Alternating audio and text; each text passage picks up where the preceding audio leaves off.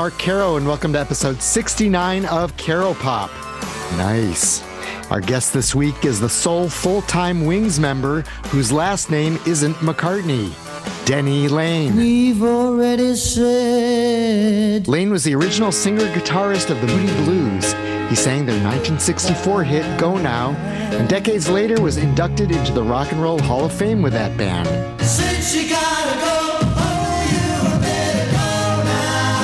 He left the Moody's in 1966, and the following year released the solo single Say You Don't Mind, which the Zombies' Colin Blunstone later recorded as a top 20 single.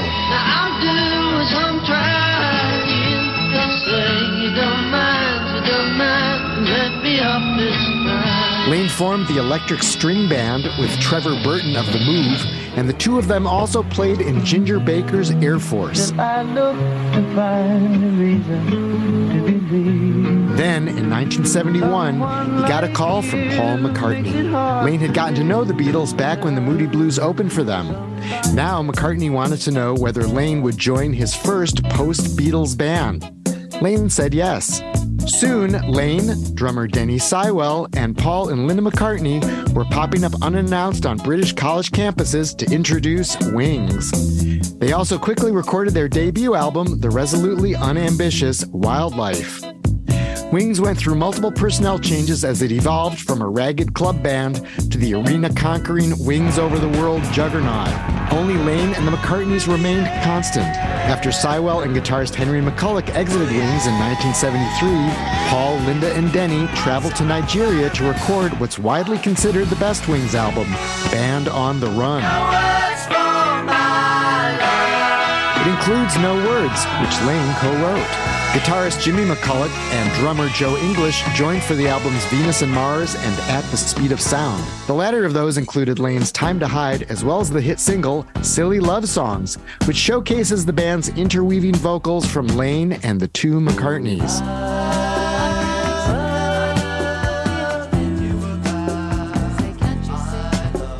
Wings again was down to Paul, Linda, and Denny by the time it finished 1978's London Town, and the single that preceded it, the folk tune Mull of Kintyre.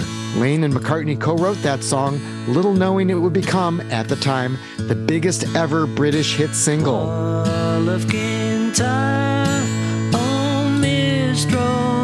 in from the sea. My desire is always to be Kintyre. The final Wings lineup featured guitarist Laurence Juber and drummer Steve Holley, who played on the rocking, underrated 1979 album Back to the Egg.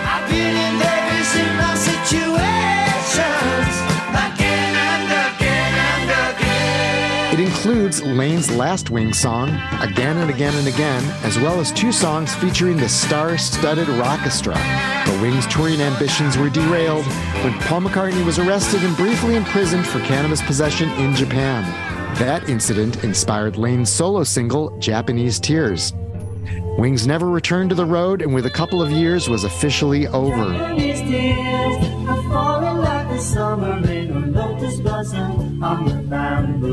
Laine has continued to write, record, and perform since then, and in recent years has been touring his solo Songs and Stories show.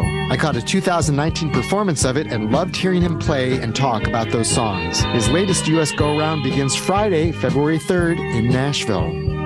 Laine spoke with me from his Florida home, and we covered much ground, including what prompted him to leave the Moody Blues. Which Wings lineup does he consider the strongest? What was the key factor that prevented each Wings lineup from gelling? Was Laine disappointed that the album Red Rose Speedway was reduced from a double to single album, leaving off his song I Would Only Smile? What was co writing with McCartney like? How did they wind up with so many co written songs on London Town, including the Laine sung Deliver Your Children and Children Children? Children, children,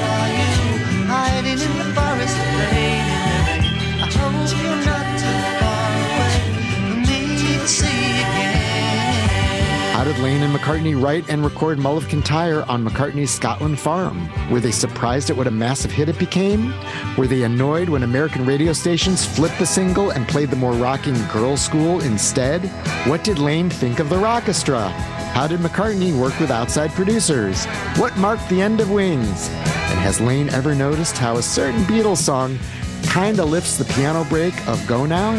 Enjoy having Denny Laine in your ears in this Caro Pop conversation. I'll begin my story now that you have set me free.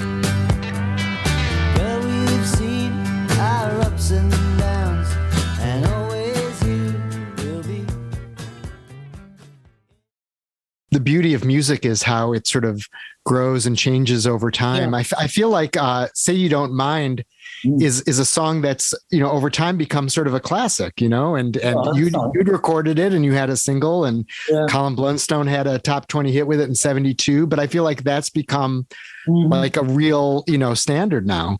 you know, that's great you're saying that. Thanks. But you know, one of the the brother from Oasis, I forget his name, Neil, is it? He Yeah. said it was one of the best songs he ever heard. I mean, that was a compliment out of the blue. But yeah, what we like is the fact that, and I've heard Paul say this, when they did Little Help from my friends Joe Cocker, they did a completely different version, which proves the song as the song is, you know, great Right. song. And and Colin did the same with Say Don't Mind. So we like that. We don't like it when people try to copy what you've got, you know, because it's not the same. It's just another story. You know? So Right. And- when you do your shows and you're doing these songs, you know, you know, acoustic, it's like you're just getting at the the the heart of the song. And you're like, yeah, that's just a great song, you know, and it doesn't, you know, it's great to hear it ar- arranged and everything and with a lot of production. And it's also great to just hear it with just Yeah. your voice and the instrument. Well, the, the whole point of that is that you're actually hearing the instrument that was written on. And that means, you know, all the parts are there. You, you don't necessarily hear the, the guitar so much when it's a part of a production, you know, and that's the most important part. So that's what that's the whole idea of it. And I mean, it's like Elton John. You you'll always hear his piano. You know what I mean? Because he's a piano player, and it, it wouldn't be sunk into the thing as much. But a lot of the stuff that I've done in the past, the main part is sunk into this track so much you can't even hear it, and it, it becomes another story, another song altogether because some parts are missing somehow. Do you always write on guitar? No, I uh, did a whole album where I wrote everything on keyboards. Um, you know, I've done a few like that. I've even written on keyboards, then had people come in and add keyboards. Like Rick Wakeman came in on one album and added a whole nother layer of keyboards over the top. So, you know, it depends really what what. What I feel like doing sometimes. I may I might be sitting there and then just get into writing on that instrument, you know but usually it's guitar because it's the most handy one to have around you know When you're writing, are you sitting, you know, on your guitar or at your keyboard, or Mhm. are you sometimes just like, you know, walking and then suddenly you have an idea and then you just Um, have to make sure you get it down before you forget it?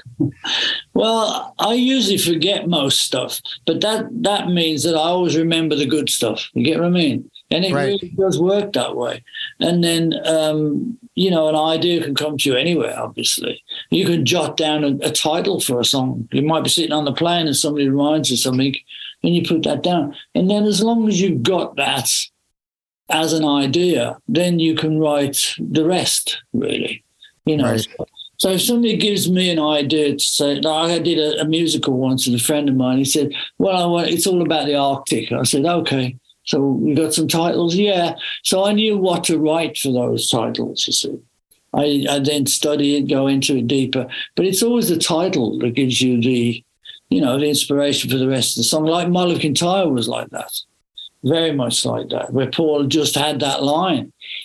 I said, well, yeah, we should record this. And he says, oh, I don't know if I want to do a Scottish song, they might lynch me, you know. so I said, no, let's do it. And then we wrote the lyric the next day and it became the biggest hit ever. You know, it's like, what can you do, you know? Of course, I'm in the US, so I heard Girl School on the Mm. radio and I'm like, oh, great song. And I picked it up and I flipped it over and I'm like, oh, Mull of Kintyre, this is very nice too. And then I was Yeah. reading, well, this is actually the lar- biggest hit in Yeah. British singles history, but in the. US, they flipped it over. I know.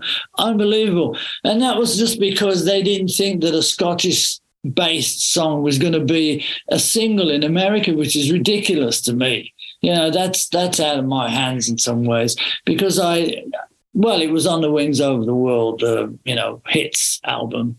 Sure. So a lot of people do know it over here, but it would have been huge as a single and not not just a B side. I thought, but anyway, that's beside the point. People get to know the song when you're meant to get to know it, but uh, Yes. but yeah, I found that that sort of fascinating. And I'd seen that I'd read somewhere that that was like on a that he had sort of like a little piano demo of it from like years earlier, and then the two of you got together and No, recorded it outside, or like how did No. that how did that No, actually happen?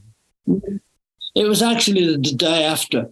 I went over. See, Paul's got a few buildings on that farm up there, and I was staying in one the other side of the hill, and I went over for breakfast. They invite me over for breakfast every morning, so I'd go over, and he was just playing around with this song, um, and it was at the breakfast table with a guitar. You know, I said that's something we should work on, and the next day we got together over at my place. And because it was outside and all the echoes and stuff, we said, well, this is where we should. And he also had built a studio in, in one of the buildings there. So we recorded it there with a mobile unit, you know, and then we recorded the the um, the drums and the and the pipes outside. So we got all the natural echoes from the hills. Right. Just you can't, you know, you can't reproduce that. It's just the way it was, and so that that was a bit of magic there um, and you know it came together really well just because of that i think because this, and because these guys were so great you know the, the campbeltown pipe band was so great and, and such a laugh too you know and it was it was a great experience all around. So and it went huge. And it actually came out at christmas in england and we did a show like a major tv show at christmas. And of course it went huge you know viral. Yeah Were the were the bagpipes always part of the arrangement, or did that come later? Well, no, it came later. But but you see, what what it is when you write in a certain key, which we did, um, when the bagpipes came in, they were in a slightly different key. Right. So we had to add whatever it was to the guitar, use capos or whatever to make their their drone, you know, their mm, is in a certain key. So we had to tune our guitars to that drone to to to record it really knowing that that drone was going to be in that key we had to record it in that key so they came in um, with an arrangement that fitted what they uh, they can play on a pipe you know it's like a mouth organ uh, harmonica you're only restricted to certain notes you can play on a blues harp not on a Right. classic harp, but on a blues harp. So it's the same with pipes. So because they have certain notes that they can't get, you have to do the arrangements around the ones that they can get, if you see what I'm saying. Well, Were you was- all surprised at how huge that song was? I mean, you- got a you know sort of a folk song, Scottish Yeah. folk song with bagpipes on it, and it's like, Uh-huh. yep, that's bigger than every single that's ever been released in this country. Yeah, I know. Unbelievable. Yeah, but you know, we had faith in it. We knew it was good. We and and the fact it was in three, four time, a little bit like Go Now, you know. And um and and the fact that it was just a like a Scottish anthem almost, even though it's almost like somebody else wrote it. You know, you, when you listen to it, you go, oh, because it has that that very simple thing. And with the Right. pipes, of course, come on, forget it. You know. I mean, Glen Campbell re- re- recorded it and played the, played the guitar and the pipes on that one. So he was showing off he could play the pipes. Anyway, that was funny. You you said that uh, Paul sent you the big that massive box of all of the singles. Um, so was that really from Paul? And was that like was that your Christmas present from Paul? Oh, and no, no, no, no. Every time something new comes out, they send me it. It got lost in the post at one point, and then they had to re reissue it to, to an old address. But it's not a massive box. It's only the size. It's it's the singles, you know, Right. all the singles, and and it's a lot of singles though. yeah. It's, It's not as big as an LP box, but it's No. it's for for for a singles box. It's a decent sized crew. That's right. Yeah. And it was So did-. Did you actually go through and you know put them on your turntable and listen to the A side and the B side and the A side and the B side? I ain't got around to that yet. no, I haven't got around to that yet. But yeah, some of them are re, obviously re, um, remastered, and it's. I mean, it's always interested to see what they've done to that, you know, with the latest technology, because it's always great that they do things to things and make them sound even better in some ways, you know. But you know, having said that, mono is always the best way to receive anything. If it was recorded in mono, it's always the best way to listen to it. you know, because you can't really reproduce that same close sound by having it across all different speakers in the room. You know, that's kind of the modern way, but the old way, and that's why the young younger people, I would say young, but most people are now going back to mono. You know, because of that, because you get it all in one package at one speaker. Yeah, the '60s albums, you know, there were so many of them were mixed to mono and with mono in mind, and you know, you know, even something as elaborate as Sergeant Pepper, Yeah. the mono mix was the one you wanted to hear. the problem with stereo is I mean, it comes from looking at a stage where there's a guitar over there and then there's a piano over there. You know, they put them on separate sides, right? And then they try and mix it into, you know, general mono almost sound. But it's coming off the stage from different sides. Well, it's the same in the studio. If you, but if you can hear something in one ear and you can't hear it in the other ear, it's kind of weird, you know Yeah, suddenly the guitar solo comes up in your left ear. It's like, wait a minute, you know, it doesn't have the same, you know, impact as being a part of the band, a part of the, the central mix, as you say. It has to be, it has to come across in the center to me, as close as possible, so that one instrument isn't standing out on its own somewhere. You know, that's that's really the thing about production is that you've got to be careful you don't overproduce in that way you know, because in, as you say, in the old days, you didn't have a choice. That was what you stuck with, one master, you know, and then that was it. But then with all this 32, 48 tracks, God knows what else, right. you tend to overdo it. A lot of people do anyway. Do you go back and listen to those old Wings albums, or you know, or for that matter, you work with the Moody Blues and the other bands you were in in the '60s? Yeah, I do. Usually when I'm trying to re- write, remember a song to do on stage, that's when I'll I'll look into that stuff, like I am now. But yeah, and and you know what? Pleasantly surprised actually, because you at the time you've done it, it's like you've lived it for that period of time, and you've had enough of it by then, and then it comes out, and then you don't listen to it, really. I mean, you might hear a track here and there on the radio, but but then years later, when you listen to it, I think you appreciate it more for as a, an outsider looking in. You're not as up, you know, up close and sort of critical and whatever. You just hear it as a as an outsider, and that's been a pleasant surprise for me. So, as I say, we didn't do too bad in the first place, but we always thought we we didn't do great either. You know, it could always be better. You see what I'm saying? So that's really the the benefit of listening to stuff now, so that I can relearn the songs somehow. Um, I want to hear what the original what line was, or whatever that line was, or you know, I don't do exactly the same ever, but I'm just saying it's nice to hear the original and mess around with with the, the notes here and there. You know, when you're doing it solo. Obviously, obviously, I, I add a lot more when I'm doing things solo. I, I just play more or sing more. There's just something about it that you can do.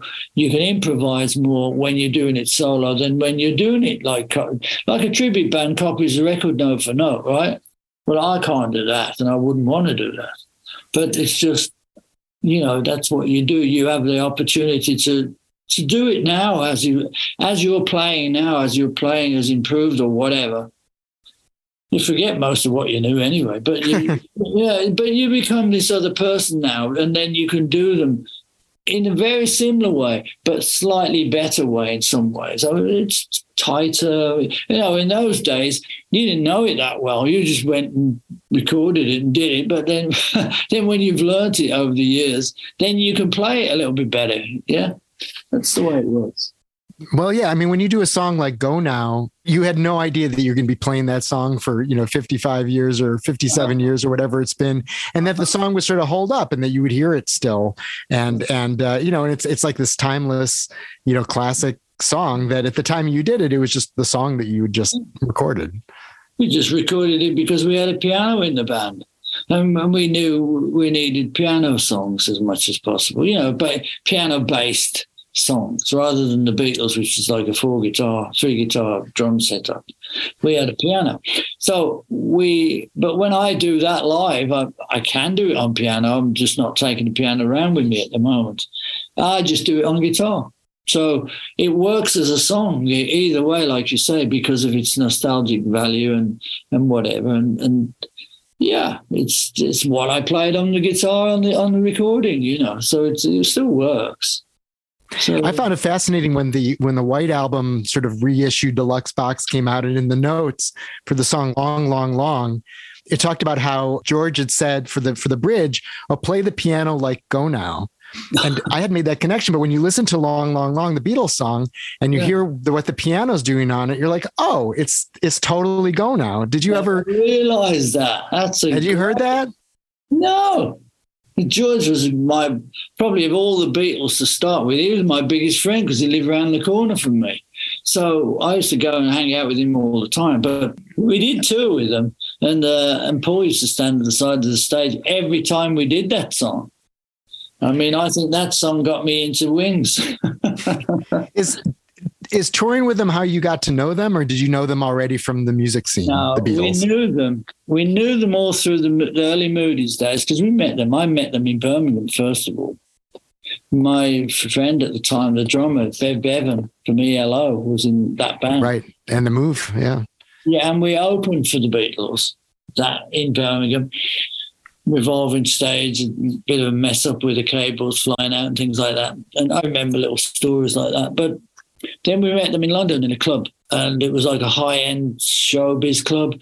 And we just sat with them around a big table, and we all started talking and um, ordering drinks and whatever. We became friends from that time on. And then later on, when we were having problems with our management and finances and everything, we they got us in with Epstein. So um, we joined Epstein's stable, and then we started touring their those circuits, and then they put us on this second Beatles tour, which is fantastic. Also played on um, Jimi Hendrix's uh, night down at the Savile Theatre, which was another great night in London because Brian owned that theatre. And we opened for Jimi, and you know it was, it was a great crowd there. It was like, like a raw variety performance type. All the Beatles were there, Peter Asher and everybody. So I mean, yeah, they helped us in, in many ways. Funnily, you know, that that just because they were our friends and they used to come and play us their demos on the way out of London. You know, I'm not their demos; they're acetates of their first of their recordings, and they'd drop by and just play and see what we think. So we were friends in that way, uh, socially too. Um, and of course, you know, in the clubs, of course, where all the bands used to hang out, um, we just hung out with them. If they ever wanted to go out and see a, a band, we'd go with them, or I'd go with them, or somebody would. And that's how we kind of, you know, did it all. And in those days, because there was a lot of American bands came over to England in those days, and we'd just always go out and see them, you know, the Byrds and all those people. It was a society, really. The, the whole uh, rena- renaissance in London in those days of bands, you know, trying to outdo one another, really, but in a friendly way, you know. It seems like it would have been just an incredibly fun, exciting time to be doing what you were doing. It Did it feel that way at the time? Oh, yeah, but you you don't look at it as being fun and exciting. You just find it. It's you know, it's an energy that you're just part of. You feel the energy. That's what you do.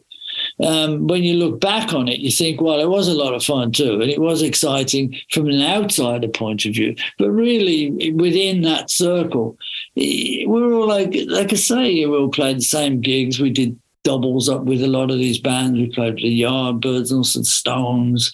We we did all sorts of stuff and mixed gigs with people. And so it's a friendly competition to try and blow each other off the stage. That's what it was like. And, you know, but at the same time, these guys became your friends because you was always around them at some gig or another or a club. So that's what it was like.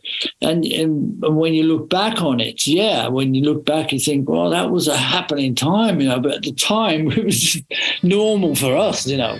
We'd just come from out of town to the central where all the business was done, and that's what we all ended up living in London, I suppose.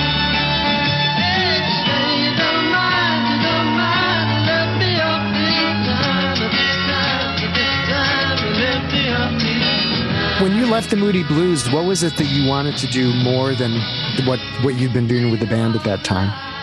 Well, I just wanted to do. Uh, it's a difficult one because I didn't want to really leave, but at the same time, the bass player left. And when Clint left, it wasn't the same band again to me. You know, we'd taken all that time. Let's say I was only in it for two, but I was in more than that. I was in more like a three. In like a year before we even came to London, I was still there.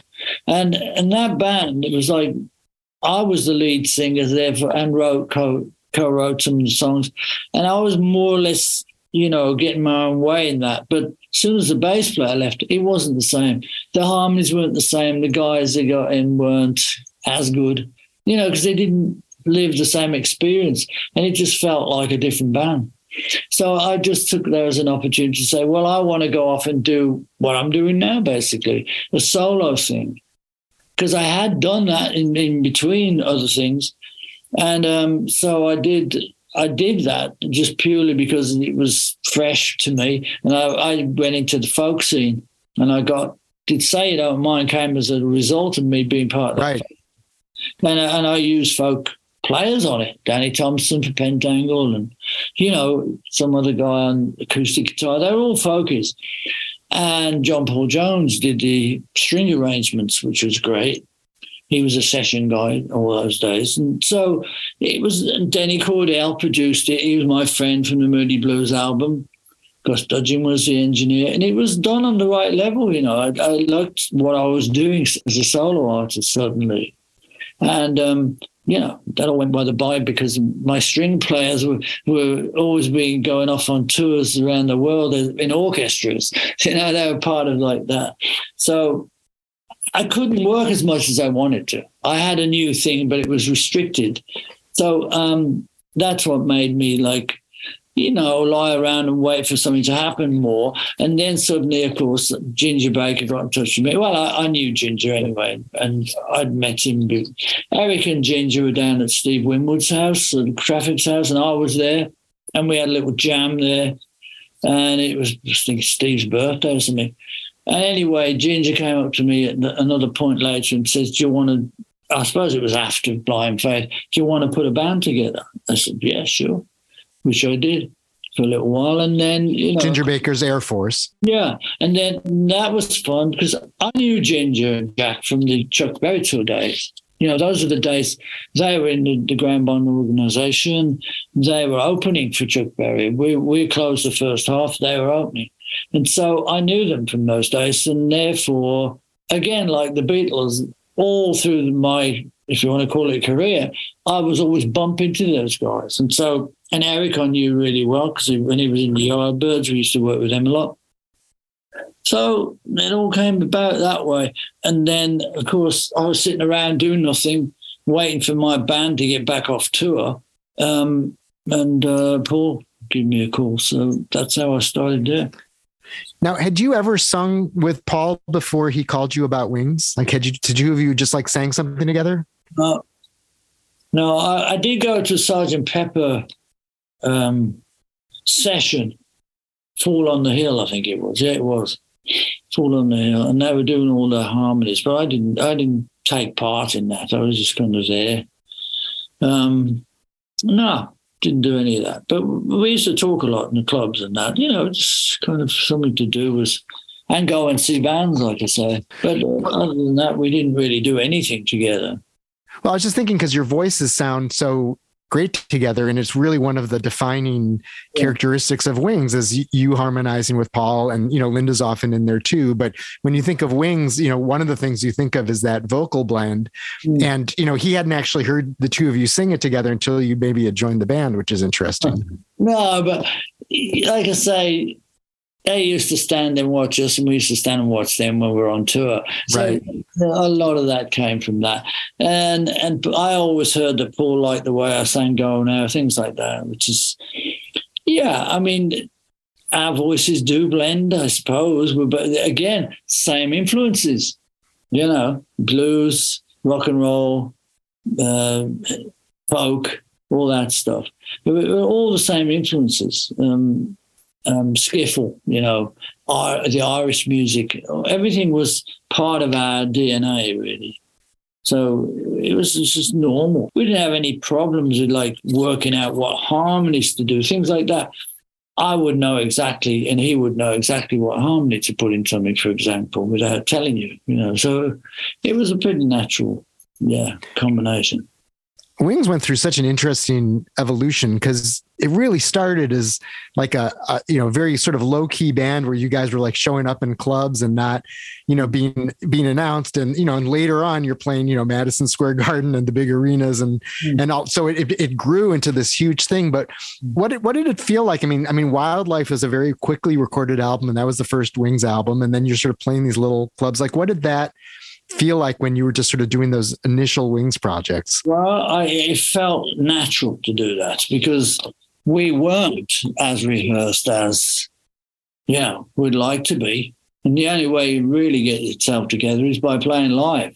And that's where we came. Just where we came from was being in bands that played a lot, you know, um, which gave us our fame in the end. So starting again, was very, very difficult as far as that goes. So to go and turn up at campuses to students were already there on campus, and then getting a chance to play without the press scrutiny, if you like, um, it kind of tightened us up a bit, you know, got, right. got everybody else used to it. But I mean, I was already used to doing all sorts of stuff anyway, you know. I mean, that, that was just like the old days to me, going around in the van, except you had Paul McCartney, who was very famous in the van. But to us, it was just kind of Paul, you know, in a band. It was really the press we were more concerned about and, and being given a chance to, to learn on the road without going in full tilt, you know, making a big album. And then, so it was all a progression thing, really and I loved it. I enjoyed that. And then Red Rose Speedway initially was going to be a double album. Absolutely. Um, you had a song on it called "I Would Only Smile," which sort of came out in this later version of it. But at the time, they kind of trimmed it down to the single right. record. What did you, what did you think of that whole experience at the time in that record? I wasn't, I wasn't that happy about the fact they knocked it down to a single album. But there again, that might have had something to do with Glyn Johns and Paul. I don't think Paul was used to having a, uh, a producer you know, um, apart from George Martin. But again, producers just kind of sit in the background. You know what I mean? Um, they don't. They add to, but they don't. They're not in control. So the band's in control always, and and so, you know, Paul didn't sit, didn't sit with it, well with him having too much advice from Glyn Johns. That that's the vibe I got. So, and, and Glyn was used to being that person. See, so right. He, so, he uh, started on that album at least. I don't think he finished that album. No, he didn't. And that's, I think, why. I think that's why it, it must have, it could have had something to do with that because there was a problem there in the production situation. So, I, other than that, but I don't understand why, you know, it couldn't have come out as a double album, really. You know, I mean, you could have just gone in and finished it off ourselves. But there you go. That's that's life, I suppose. I don't I don't question it too much. I was thinking about, I was going to ask you about it a little later, but I was thinking about the whole idea of working with outside producers because there was Glyn Johns for part of Red Rose Speedway. You had George Martin on Live and Let Die. And then, you know, later he was on Tug of War, which is, you know, you're still on even those technically post wings. And then you had Chris Thomas on Back to the Egg. Mm. Um, otherwise, it was just Paul pretty much running the sessions, right? Of course. But again, you know, the thing is, like I said, Chris Thomas, for example, great guy. You know, he was good with the stuff he did, and so was Glyn Johns. I mean, all the people they recorded, they all they all did a good job with. But we didn't necessarily need a producer. That's what I'm saying, because Paul right. Paul was always the producer at the end of the day. Um, you know, so that's really what it was. I would always be there, you know, as well to, to compare notes with, and as well, we didn't really need a producer. That's the way I see it. You know, most of the time, we, like I say, we produced ourselves.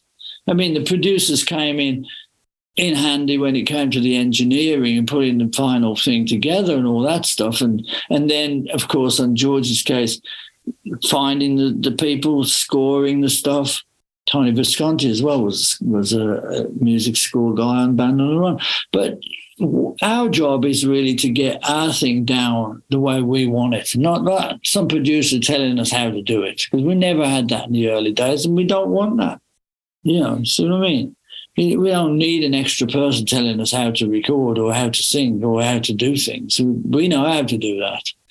We might have somebody encourage us and say, "Well, that was good. Try another one." Right. You know, that's about it, really. And that's that comes down to whether you actually get along well with the guys. You know, I mean, I got on great with Denny Cordell because of that. Because he never said anything. he just sat there and went, "Try another one." So that, that was the fun of the, the producers. Denny was never a producer before he joined, uh, he did that album with us. And he wouldn't have done that if the guy produced Go Now wasn't sick at the time and he couldn't Huh. It. then he became a producer. Then he went on to Joe Cocker, you know, a little album of um, White Shade of Pale, everything. Right. He did, he did everything. He was just an amazing producer after that. But we introduced him to that. Nothing against producers, because I mean, in some cases, they have to be there.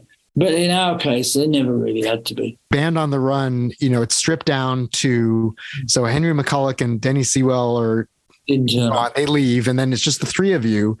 And yet you make this album that's like this great leap, in my opinion, at least. Did you sort of feel at the time like, wait a minute, we're this is the best thing we've ever done? And and why do you think that was that happened under those circumstances? I really didn't think it was the best thing we'd ever done. You see, I don't think of it that way. I just think it's the latest thing we've done. And I'm happy with it because, first of all, we were under, you know, pressure to do it to a certain degree, uh, to get it done in that particular time period because we'd booked and gone out there and we decided to continue with that. And Yeah, it was your second album of 1973. You know, you had two albums that year. Yeah.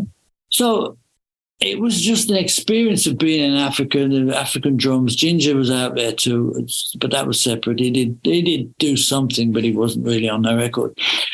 Um, but yeah, so we went and did that, and it was almost like a home recording, right? Because all the equipment wasn't up to date. They had all the hand-me-down equipment for me and mine. We had Geoff Emerick with us, which is great because he did all the Beatles stuff. So we knew that was good. And so, generally speaking, it was like a home recording. And the fact that me and Paul had kind of, well, we'd done rehearsals before we left, before the band didn't turn up. So we kind of knew the songs, and I would just play guitar and he would play drums. That's how we put the tracks down originally to get them get through the tracks, and then we would add whatever to it. Um, but it, I think it gave it a certain feel between me and him. See, um, because you to remember he played drums on a lot of stuff before, you know, and some of the Beatles stuff even, Right?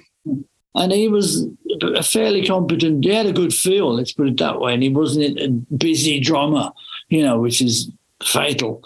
So it was something that, that worked between me and him as far as the feel went, and that's what I was happy about. We got a great feel on that album, see, which you don't always get with a band. You know, you might not be the right part, or the, uh, you know that guy's not playing that style properly, whatever. It's not always easy with the band, and yet it's more in, it's more easy with a couple of people who know each other and you know know what they're looking for. That's what I'm saying. Yeah, no, it sounds like a tight full band playing, and, Yeah, and really, right. it's very stripped down. does eventually, yeah. But as I say, we, we had guests here and there, obviously, but we did the initial backing tracks, you know, to get that feel. How did you and Paul co-write "No Words"? Well, I had couple of instrumental pieces. Um, that's all. And uh, he had asked me if I had any bits, and he said, "Well, why don't we just join those two together? That would be the backing track." Okay, that's what we did. I had some words. Um, in fact, it was called "No Words." meant a lot. Didn't have any bloody words.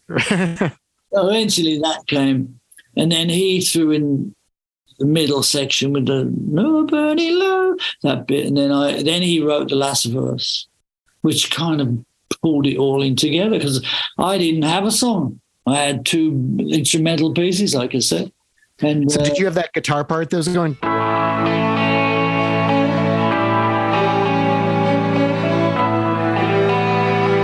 and the first bit with the with the A rundown was another song.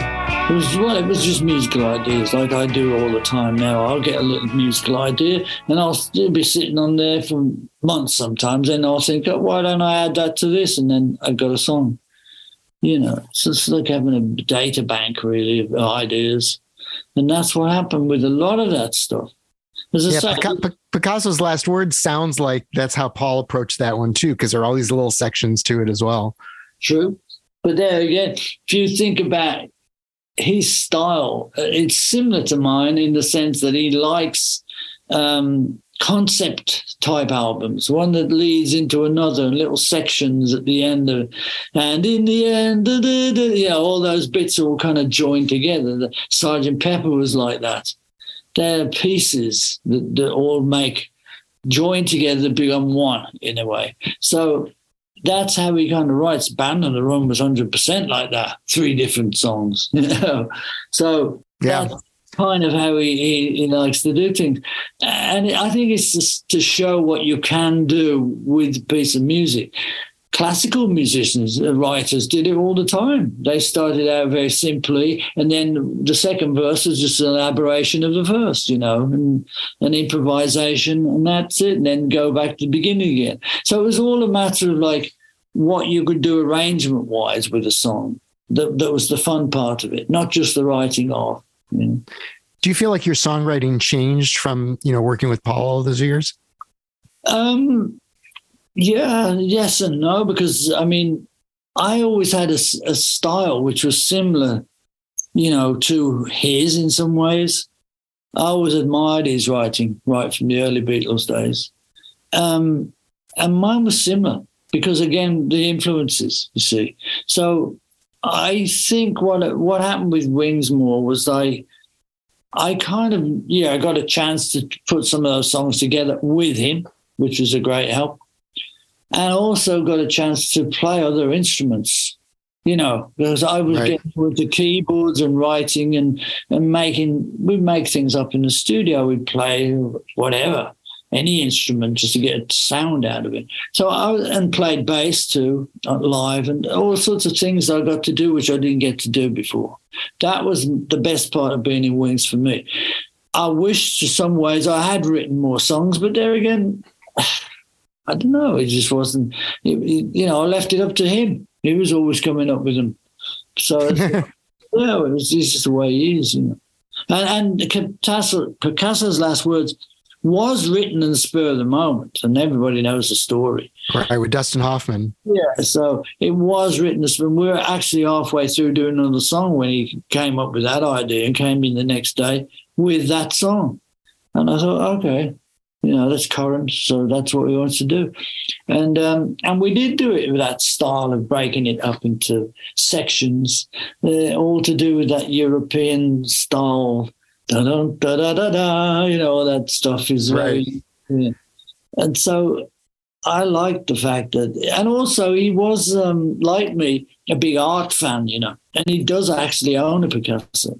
So the painting's on the wall, meaning yeah, it is on the wall. He's got it. So, yeah. and so I was always an art fan too. So I mean that that's where we we kind of lean towards art and music being, you know, an art form rather than rather than the pop song. world. you see what I mean? We always try to it was being a work of art rather. And then, and then of course because of that, they stopped being the three minute songs, you know, they suddenly now have turned into other bigger things. And that that Right. they they blew the cap off that years ago with Day in the Life and things like that, where nobody would play anything more than a three three minute record. So I mean all of that came from having the freedom in the studio, being able to play more, add more. Um, and I love arrangements. I've always been an arrangement person, and so does Paul. So that's where it all came from, not just the song. yeah. Right. So Wings then added, you know, for Junior's Farm and then Venus and Mars, uh, you had a Jimmy McCulloch, young guitarist, and originally Geoff Britton as the drummer, and then later he left and was replaced by Joe English. How did how did that feel to sort of be back at sort of you know be a full band again after the three of you had just sort of done Band on the Run? Well, it wasn't easy because, again, these are strangers that come along. You know, doesn't matter how nice a guy or, or not, they're, strangers, and you can't just jump into that straight away with something that's going to take off right away. Um, Geoff Britton, we saw him audition. We we didn't even audition with him, but he was a good drummer in that audition. You know, he could play all the styles and everything, but he didn't fit in the band. It didn't work. That it just wasn't there. The personality thing and, and the, yeah, he, wasn't as committed, if you like. So when Joe English came in, he wasn't used to playing that stuff either, but he was he was an exciting drummer and he was a great guy uh, to be around. And and and you know we needed a guy at that minute. I mean that that's when we got to new orleans and we didn't have a drummer. So you know we'd already got jimmy who was a great little guitarist but at the same time he was just in one bag you know his bag was the old blues and and he kind of prided himself on that. And he was very efficient. But again not a great ideas man you know like i mean he sounded like a million other people but he was just young and good. Um, joe english was different. He had a different setup. He was like ringo a left-handed guy with a right-handed kick that kind of thing and he had a different style and that kind of added to it very much so and he was very very musically you know his head was very musical guy and he knew what he was doing. It was great to play, have him playing behind you. You, you just felt secure with that guy, like Ringo did, you know, the sort of people you just rely on and you know they're going to do, do fine. So that made that album for me um, a lot better. Yeah. And then at the speed of sound was the same lineup. Um, Yeah. and he sort of like, you know, had everyone sort of singing a song on that one and you sang too. And, and time to hide was a song you wrote. That's one of the standouts on that record as well. Yeah. Well, again, he wanted everybody to start singing. He wanted, he didn't want to be Paul McCartney from the Beatles or every time he went out. He was trying to encourage people to turn it into a band more. But if you do that, you've got to be together for a long time before that can happen. You see, it's no good just saying we're a band. And um, so we weren't, in a sense, and that was one of his ways of, I think, of like trying to make it look to the public like we're trying to push that agenda more. And it kind of worked up to a point.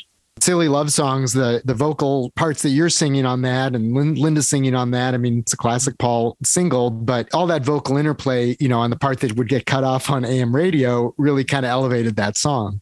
Yeah, exactly. Well, it would. It wasn't that big of a song without that, if you know what I mean. It was short, Right. sweet, but that that gave it that extra thing. Yeah, like I said, arrangement is is what it's all about. And most of those songs were like that. They they were just very tiny little songs, two verses and a chorus. You know, elaborated really, and it worked. yeah. So, and then it sounds like for London Town, you guys were gearing up for another tour, but Linda was pregnant. And then at some point, Jimmy McCulloch and Joe English left. I don't know if it was early in the sessions, and then it was just the three of you again. What was the reason behind that, and how did those sessions Oh. feel, maybe compared to the Band on the Run ones? Well, I don't really know what the reasons were behind it. All I know is that they weren't happy. I mean, Joe was an American over in England. I think he wanted to go back and I don't know. And then Jimmy was a bit young and headstrong and all that sort of thing. So, you know, they went and that left us to get on with it, which we always do. And that's how I think London Town turned out to be a great album because of that, in a sense. But um, yeah, and it was done on a boat and all that stuff. It was a great experience making that album, in a sense. Um, but the fact that they walked away didn't really make. We'd done what we needed to do with them anyway, as far as recording. And we didn't really need them at that stage. So because they'd left, didn't make any difference. We just finished it the way we normally would, with the with whatever overdubs and whatever. So yeah, so that gave us back our three piece situation again. So And you co-wrote five songs on that record too. Like it, it wasn't just like a Denny Laine song and a Paul McCartney song. It- there were five McCartney Laine compositions: "London Town," "Children, Children," "Deliver Your Children." Those last two you sang. Yeah. "Don't Let It Bring You Down," which I always think is like the sleeper on that record. That's like a beautiful song that people don't know. And then "Morse Moose and the Grey Goose." most of those, well, not most of them, but certainly those last two were more Paul songs, and I just helped him finish them. you know. Whereas like Deliver Children and Children, Children were my songs, and he had finished them.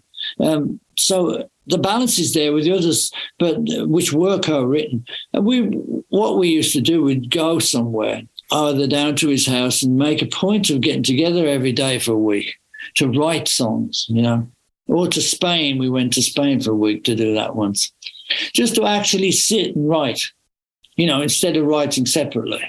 So that's where some of those songs came from, uh, or songs we had put together that way. So it was just a writing, you know, like a, well, we set ourselves that goal to sit and write, and that's that period was a great time, really. Um, I enjoyed that, you know. It seems like the most kind of folk influenced of those Wings albums, like the most acoustic and the most kind of organic sounding, maybe. Yes, but again, because we both come from that folk style background, you know, it's like the British folk thing in a way. You know, it all goes back to Robin Hood and the Merry Men. It's all that that old folk stuff. Um, and that's where we were grounded in. So I mean, that's what came across, which is great. You know, I'm really pleased that came about like that. And then a year later, you have Back to the Egg, which is a much more aggressive, rocking, loud album. And you got, you know, another guitarist, Laurence Juber, another drummer, Steve Holley. What did you think of that incarnation of Wings? Well, I was responsible for those two guys joining the band because I'd worked with Laurence in a TV show. He kept hounding me saying, Do you need a guitar player? I said, Not yet. And Steve, Steve was a neighbor who came round one night and Paul were at my house and sat in on the drums. And Paul says, Oh, he's pretty good. So next day we were talking about putting the band together. And so we thought of those two guys, simple as that. Um, of course, we did a small thing. Then the Japan thing happened, which knocked that on the head. So they didn't really get a chance to to shine as a as a real band. You know, it was more recording again. But again, you know, they were younger and they were kind of strangers. So it, it all takes time. It takes at least a year before you get anywhere near being a band with with strangers. So it just didn't have its, you know, it didn't have its day really, which is a shame. But that album, it seems to be pretty popular now. You know, at the time it wasn't that popular, but it seems to be. There's a whole cult of people love that album. You know. I've, I've always liked that record and, and I think that it really holds up. I think the sound of it is tough again and again and again. You know, your your song on side one is a really good one. It's it's uh it's it's more of a you know straight out rocker than a lot of them uh, that you'd written. And just in general, that album just has this this you know energy to it. It seems like it's kind of like he'd been listening to maybe some of the new wave and stuff that had been coming out. Like, okay, we're going to toughen up the sound a little bit. That's right. That's right. That's what he did do. And yeah, they were all kind of upbeat a lot. So I think he was trying to get across to the, the guys that this is the kind of music we want to be playing. You know, we want to be able to play hard rock, you know. Now you're a session guy. You're not a, a, a, band guy. You're you're some you're, you're a drummer, but you're not really a rock drummer. But you're you're kind of ninety percent there, you know, because you play with so many different people at sessions and stuff. you know, it's like but, but being a touring band is another story. You know, that's that's you become a different musician altogether when you Right. What did you think of the Rockestra, by the way? What were those sessions like? Fun. I thought that was a good idea, fun, and could have been more. But again, very simple piece of music that could have been to me a lot more elaborate. Could Yeah. have could have used a lot more, you know, of the talents of all the people involved. But it was a quickie, and um, for that, I suppose it worked. But I think the idea was to see whether it worked, and then to maybe later go on and do more stuff with various people like that which ended up being the tug of war. You know, when they started inviting people over to Montserrat to, to work with other musicians more. Um, but like I say, you know, John Bonham was a close friend of mine. Um, he he was on it, and then a lot of the people I didn't know. I knew all the Who, I knew all those guys. Um, you know, generally speaking, I knew Dave Gilmour a little bit, but I didn't really know the guys that well. You know, apart from you know, our little crowd.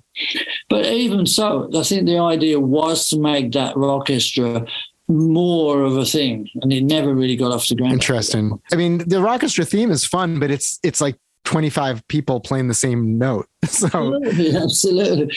But and it could have developed. You can imagine if everybody got their heads together to do something, you know. But it didn't. It's just, just Paul. Okay, this is the thing. Here's how it goes. You know, one day. so it wasn't like really, really thought out. Other than that, do you think that Paul's arrest in Japan pretty much killed Wings? yeah. Well, it certainly killed that tour. But I mean, again, for me, I wanted to go to Japan, like because we got we were there five years before we had our visas revoked, so we don't, you know, we didn't we didn't want to have that happen, and I couldn't go there again because once you get busted, that's it, You- you're done for five years. But I still went ahead and did those other albums with him, which, which weren't really Wings albums, you know, because again, it was just another project or two projects. It wasn't looking upon it as being a Wings thing. He did McCartney 2 by himself. Hmm. And then Tug of War was a much more elaborate production with George Martin. It's after John Lennon's been murdered. But obviously, you're still on it. Linda's still on it. And I was wondering if there was any sense that maybe that was going to be a Wings project and it just became a Paul Hmm. McCartney project instead. It was never going to be a Wings project in that sense because, well, we had all those guests, you know, Ringo, Stanley Clarke, Steve Gadd. Stevie Wonder. Yeah, all those people were on it as an experiment. You know, it's a different album now. It's not a Wings album. It's a different approach, and that's the way we probably would have gone on. But you know, I just thought, well, this is a good time. I had an album at the time I'd been working on. And is a good time to go out and promote that, and I did, and I never went back. That's really what it was. I found a April 29th, 1981 newspaper article that said that you'd quit Wings. So it assumed that Wings still existed at that point. It said you'd quit Wings because you wanted to tour and Paul did not. Well, that's a little bit too, you know, I mean, I might have said that, but that's really not the story fully. I wanted to be able to tour more, yeah. Not that Paul did not want to. It's just it was in kind of hard to because of this bust. You know, it's like it restricts you from going to certain countries. It makes you go back in the studio again. And I was just kind of at, at that point where I didn't want to spend another two years in a studio. I wanted to get off and and do things with uh, you know whatever. So it just wasn't right timing for me. I, I, I was kind of tired of studio work, or, or I'd done enough of it that I needed now to play live.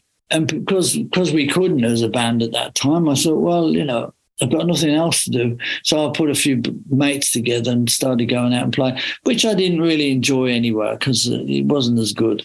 But it was something to do, and I did it, you know. But um, you know, I, I'm st- I did the Wings thing, and I'm still doing my own thing and Right. enjoying that. So I don't really want to be in a band, if you know what I mean. It's that those days are over for me.